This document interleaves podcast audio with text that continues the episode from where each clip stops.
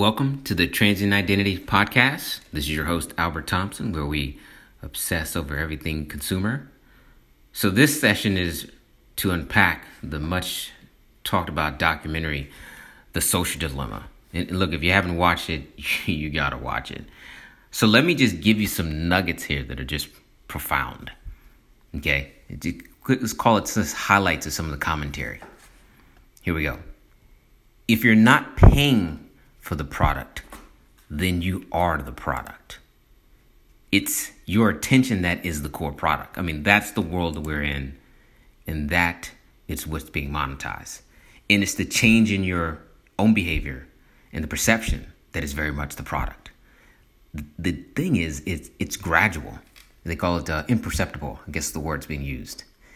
And the name of the game is to sell certainty or predictability. You just need a prediction. They equated it to the notion of trading in human futures or the future behaviors of human beings, essentially your future. Now think about that. You're on a social platform, how it's monetized. It's not monetized based on impressions. It's monetized based on its ability to move you and shape your mind and how you think and move you to a future behavior, hence the notion of human futures. And as they said, it's surveillance capitalism is the business. So obviously we live still in a capitalistic society, society. And you think about all the monitoring, the machines crunching the data and algorithms. It's surveillance capitalism at its finest.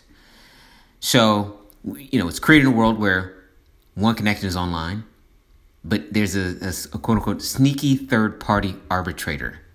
Uh, they call it a, a, a you know magician of sorts. So the magician obviously was the first, as you know, if you want to say, classified neuroscientist, psychologist.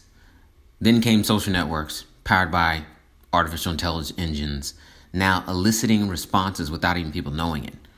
From a tools-based system to an addition and manipulation-based system. So the original intent of social media platforms was really it's a tool, tool to connect, tool to store information, a tool to document, and quickly evolved into uh, the addition and manipulation-based system.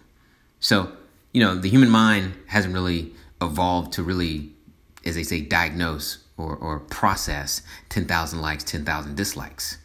Um, so a lot of what we're receiving is what they called fake and vacant popularity is what we're getting, meaning these aren't people saying it to our faces. You know, they're not essentially giving us letters of recommendation. They're not giving us promotion. It's it's vacant in the sense that because it's all virtual and it's not as tangible, it's not as real. So social media has become our digital pacifier. And, you know, the the, the all these engineers have used technology to overwhelm our human weaknesses. They call it checkmate on humanity. That's how sort of damning the statement was in the documentary. And I think the biggest danger, which we've obviously seen through our the, the recent elections, is social media gives everyone a customized definition of a reality. Thus, we get to walk in our own reality.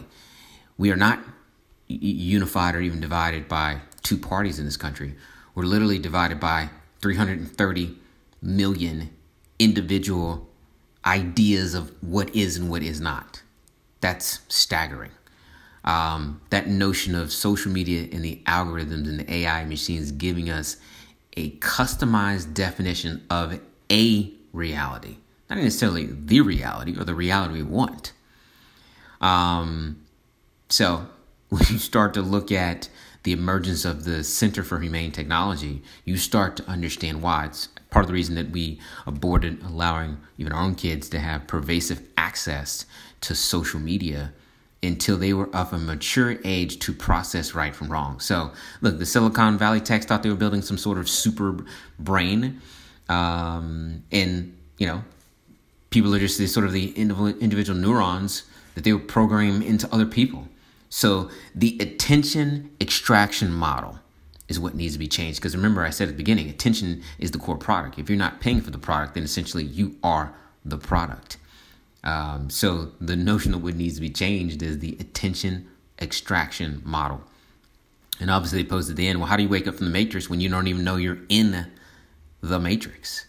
So again, uh, profound uh, documentary. Obviously, myself has been a practitioner in the business. I've seen a lot of it coming and take hold as it did gradually, just because I've been in the social space since before it was social media, when it was just the blogosphere. But uh, I would say a must-see documentary to sort of level set and, if anything, free your mind of, again, your own sort of customized definition of a reality. Hope you enjoyed it.